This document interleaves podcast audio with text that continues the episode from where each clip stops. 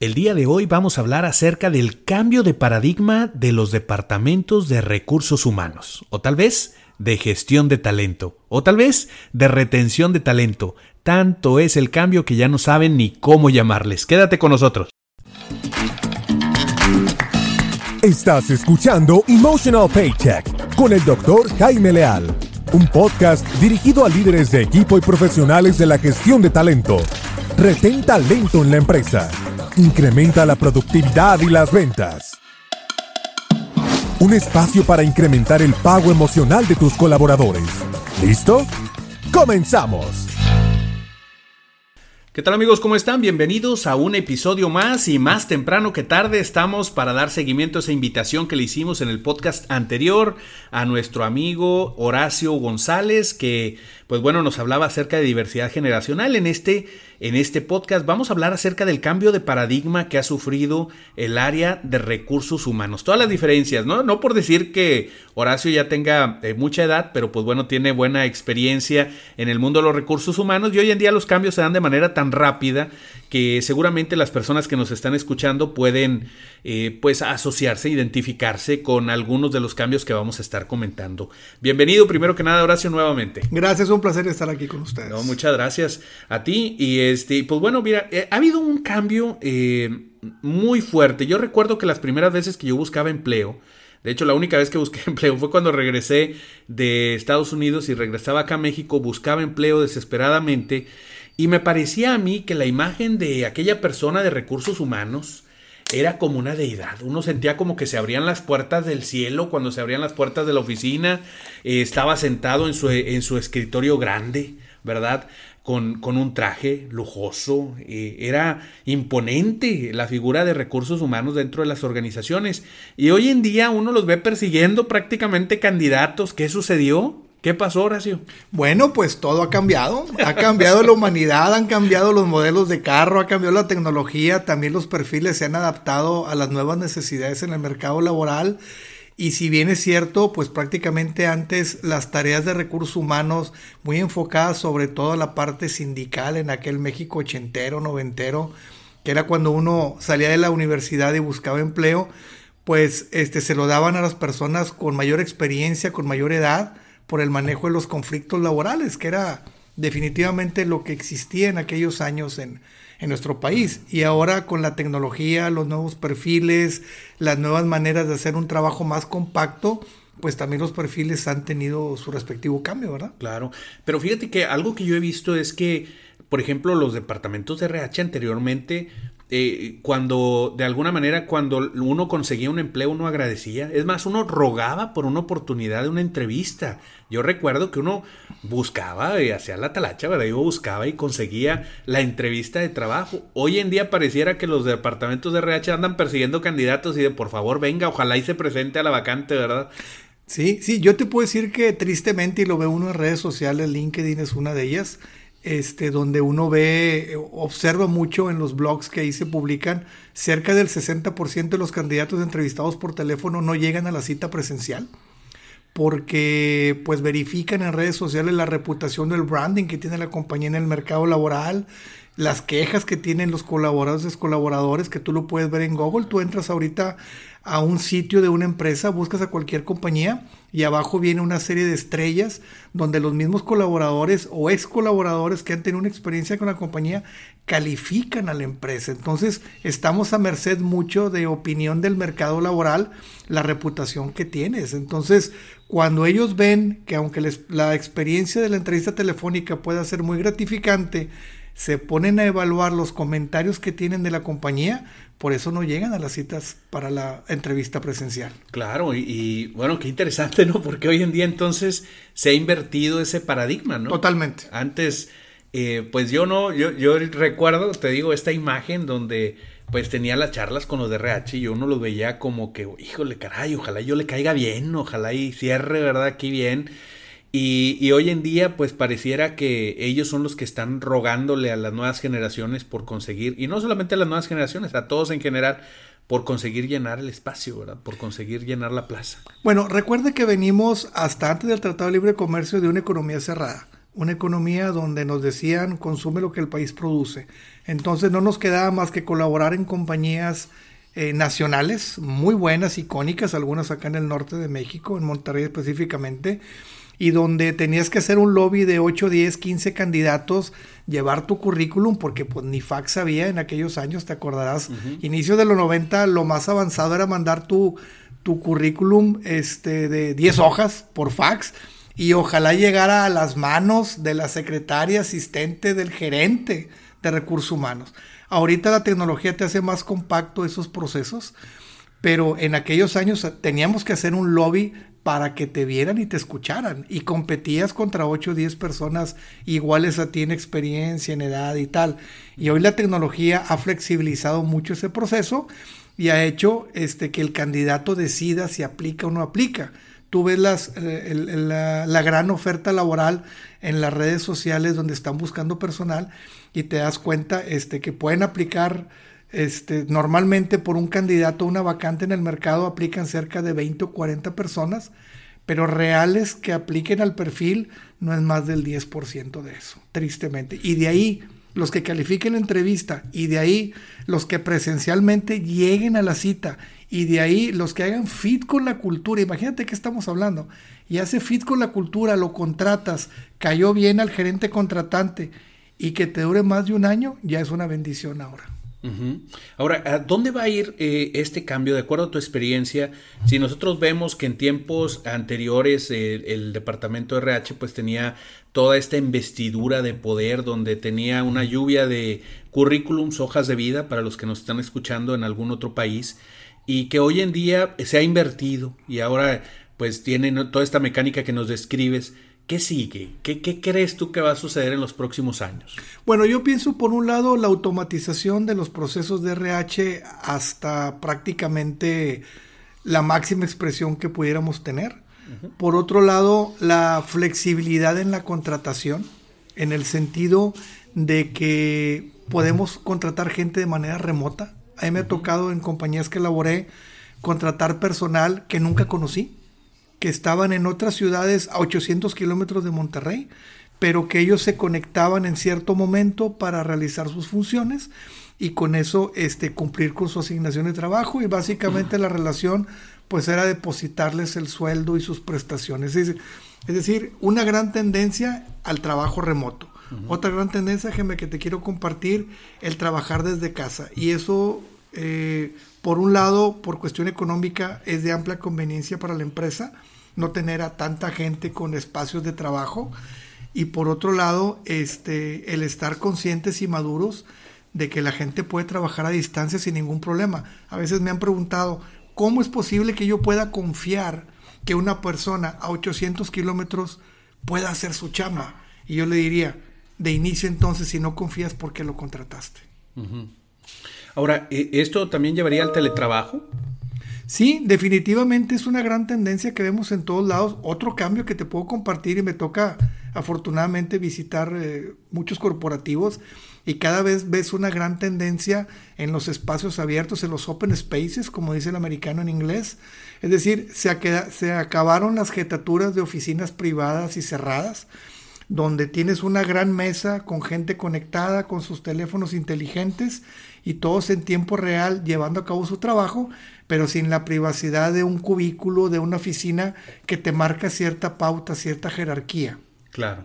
Lo ves en grandes compañías transnacionales americanas que son muy tradicionales en ese esquema, que proviene sinceramente más de Oriente, de Japón, de China, Corea, el trabajar en espacios abiertos los americanos ya lo están adoptando. Yo lo veo aquí en México, aquí en Monterrey, donde básicamente es trabajar en espacios abiertos, cero privacidad, alta comunicación y alta integración entre los equipos de trabajo. ¿Y cómo cambia esto también la parte jerárquica, no? Porque como bien marcabas tú, el tener una oficina con en la esquina, una oficina con puerta, con, eh, con, baño privado. Con baño privado, con baño yo privado. Lo vi, yo lo tuve. Claro. Yo tuve baño privado. Yo lo tuve. Y, fíjate, cómo todavía lo presumes, ¿no? Yo Porque... lo viví, digo, perdón, pero sí. Porque es de alguna manera, es un estatus, ¿verdad? Un estatus que había, dices, oye, pues tengo mi, mi, mi oficina, eh, la oficina de la esquina con ventana era más Cajón cotizada. de estacionamiento. Cajón de estacionamiento. Con mi nombre. Con tu nombre, exactamente. Cercano a la entrada, por, por supuesto, supuesto para no asolearme. Todo eso va en, en, declive, está en extinción. Totalmente. Y hoy en día vemos espacios abiertos, como dices, donde igual me puedo sentar en un puff, en una sillita de piso, en el mismo suelo, me puedo sentar a trabajar en la alfombra, Claro. o puedo irme ya cuando tenga alguna reunión con un equipo de trabajo, a lo mejor entonces sí me voy a una sala de juntas, que por cierto, tengo que compartir con todo el resto del, del equipo de trabajo, ¿verdad?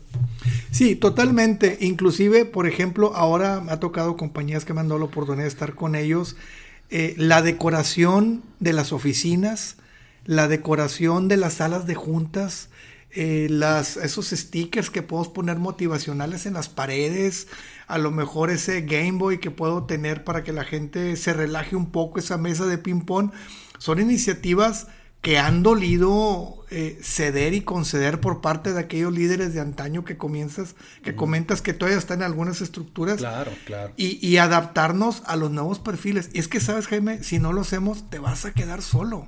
Claro. Porque muchos de los muchachos que están graduándose ahora, en sus primeros años, ven a la empresa que realmente es la verdadera formadora más que la escuela, Sí. pero como una extensión del aprendizaje. Claro. Y eso conlleva que también tenemos que hacerlo divertido.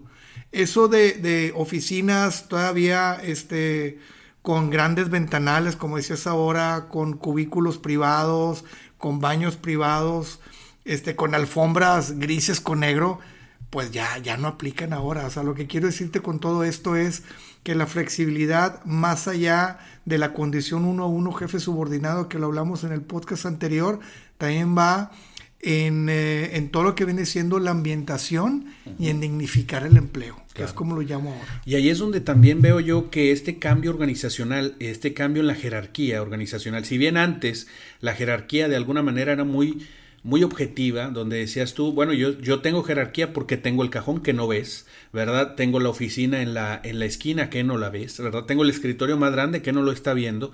Es decir, todos esos indicadores tangibles y visibles para todo, de algo, para todos, de alguna manera marcaban que tú eras el líder. Hoy en día, como se ha democratizado el, el, acceso, todos estamos trabajando, incluso la vestimenta ha cambiado, donde ya no tienes que llegar con el, con el, traje completo, el, terno de tres, de tres piezas, la corbata. Hoy en día puedes llegar en jeans siempre y cuando sea presentable y estén con buen estilo. Pues bueno, son bienvenidos en el lugar de trabajo.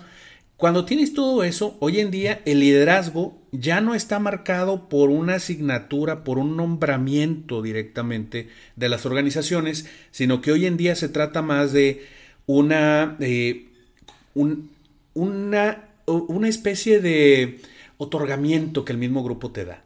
Es decir, el liderazgo ya no es visto desde afuera, sino que se siente. Y ahí es donde viene todo ese cambio en el estilo de liderazgo donde hoy en día pues ya no basta tener el cajón de estacionamiento más cercano o el nombre en la entrada o el, o el título que dice que eres el gerente o el director. Hoy en día te lo tienes que ganar frente a tu gente. Totalmente. Recuerda que liderazgo, eh, el, ese nombre tuyo en el casillero del papelito llamado organigrama, pues tú no tienes responsabilidad que la compañía te haya puesto ahí. Simplemente tú aplicaste un empleo, te ganaste una vacante, un ascenso y te colocaron en una cadena de mando que se llama organigrama. Pero realmente tú y yo lo sabemos que el liderazgo te lo tienes que ganar. Es decir, de nada sirve que persistan los cajones de estacionamiento con tu nombre y baño privado si al final tus prácticas no hacen sentido con tus colaboradores. Sabemos que una de las expresiones que tenemos es hay que trabajar como líder, no para, para tener este, muchos seguidores, sino realmente cómo apoyarlos a ellos a hacer y crear mejores líderes. Porque al final lo que nosotros pretendemos es no que se note nuestra presencia, que se note nuestra ausencia. Y eso quiere decir que podamos construir relaciones fraternas entre los equipos, que no necesito, y a esto me refiero a estarlos supervisando detrás de ellos, para que las cosas sucedan. Por eso el liderazgo te lo tienes que ganar. Y eso de trabajar en open spaces, que desde el muchacho nuevo ingreso, desde la colaboradora este, con poca experiencia, la pueda tener a un lado mío y estarla coachando, pienso que va a acortar mucho la distancia en las curvas de aprendizaje, sobre todo con el personal de nuevo ingreso o recién promocionado o recién traído de otra zona geográfica que tiene que adaptarse a la cultura. Y ahí es donde vemos, y ya para ir cerrando el tema, eh, ahí es donde vemos precisamente que los nuevos integrantes, las nuevas generaciones, los más jóvenes que se van incorporando al mundo laboral, buscan más un buen jefe que una buena empresa buscan más un buen líder que les pueda enseñar, que les signifique ese aprendizaje que están buscando, el crecimiento que necesitan que tener la empresa. Anteriormente nosotros buscábamos el trabajar en las grandes nombres, las grandes empresas, los íconos del país, en cualquier lugar que estuviéramos. En los 70, los 80 todavía era, pues vamos a trabajar en la gran empresa. Tú trabajas para la empresa internacional tal, eh, eres bueno. ¿Verdad? Y automáticamente, hoy en día no. Hoy en día es, trabajas para un líder que te promueve el crecimiento, aunque sea una microempresa, tú vas a aprender, vas a crecer, te vas a desarrollar y posteriormente vas a conseguir ese mejor puesto en alguna otra empresa. Y yo creo que ese cambio de paradigma también es algo que se está viviendo frecuentemente donde los jóvenes buscan más un buen jefe que una buena empresa. Y eso es, este, pues, eh, dicta mucho el ritmo que se debe seguir en las organizaciones. Ahora, para cerrar, ¿qué consejo le darías tú a alguien que está eh, por buscar su primer empleo o integrándose para al mundo laboral? ¿Qué, ¿Qué, harías tú diferente ya con todo esto que sabes y con toda tu experiencia, sabiendo que estás en el 2019, ¿verdad? ¿Qué consejo le darías? Bueno, yo, yo empezaría diciendo, eh, nada más para, para complementar un poquito lo que comentaste anteriormente, tú y yo fuimos educados a que parte del salario emocional que nos daban aquellas empresas icónicas era algo que se llama orgullo. O sea, tú te llenabas la boca diciendo, si bien es cierto, tengo un salario competitivo, pero estoy en tal empresa. Y eso crea un sentido de pertenencia y de orgullo. Y bueno, desafortunadamente en México muchas empresas ya no existen. O ya no son mexicanas. O ya no son mexicanas inclusive. Entonces, ¿qué es lo que, que, quiere decir? Que ha llegado también mucha ofertamiento de compañías transnacionales este, maquiladoras y de otro, de otro corte, que también te da una oportunidad digna de empleo donde tú también puedas crecer y, seguir tu, tu, línea de vida. Yo le recomendaría, para, para cerrar con el comentario que me haces, yo le pediría a esas nuevas generaciones este, que estamos en una etapa de transición, que nos sean un poco pacientes en cómo nos estamos moviendo, algunas con una velocidad diferenciada a otras, en querer enriquecer la experiencia de empleo. Algunas compañías ya están perfectamente enroladas en dignificar el empleo, en educar a sus líderes, porque los líderes no los educamos para, para, para manejar gente, y menos en la diversidad generacional tan marcada que tenemos, lo hablamos en el podcast anterior. Entonces, que sean un poco pacientes, recuerden que siempre estamos en una etapa permanente de aprendizaje, que habrá gente que le podremos aprender más a otros, y que eso pues también nos va a dar un enriquecimiento profesional y que vean que las empresas también están haciendo su mejor esfuerzo en general para poder retener al talento, sobre todo aquel que está haciendo cosas diferentes en pro de la compañía. Ser pacientes, este, dignificar el empleo y otro tema también, ser agradecidos cuando te dan la oportunidad de empleo. Importante, ¿no? Totalmente. El agradecimiento que a final de cuentas estos jóvenes terminarán siendo mentores en un futuro. Claro. Y, en un abrir y cerrar de ojos se va, ¿eh? Yo creo que yo recuerdo cuando empezaba haciendo mis pininos, como decimos en México, eh, y, en mis inicios en el mundo laboral, y hoy en día volteo y digo yo, ay caray, ya pasaron 25 años. Y así, rapidito. Entonces, pues se va, se va, se va rapidito, hay que disfrutar el proceso. Pues muy bien, muchas gracias Horacio, de verdad por eh, nuevamente acompañarnos en este podcast y pues esperamos contar con tu presencia en uno próximo. Encantado, gracias por permitirme estar aquí, es un placer siempre platicar con todos los escuchas contigo y platicaremos muy pronto. Muchas gracias. Claro que sí. Pues muchas gracias a todos los que nos escuchan y recuerden que tenemos disponible la certificación como embajador del pago emocional disponible por medio del Emotional Paycheck, el primer instituto de pago emocional, con un sistema blended que mezcla dos tecnologías, o por supuesto la tecnología online y un evento presencial donde puedes poner en práctica todos tus aprendizajes. Muchas gracias a todos y nos vemos en el próximo episodio. Gracias por acompañarnos en un episodio más de Emotional Paycheck, una producción del Instituto Canadiense de Pago Emocional.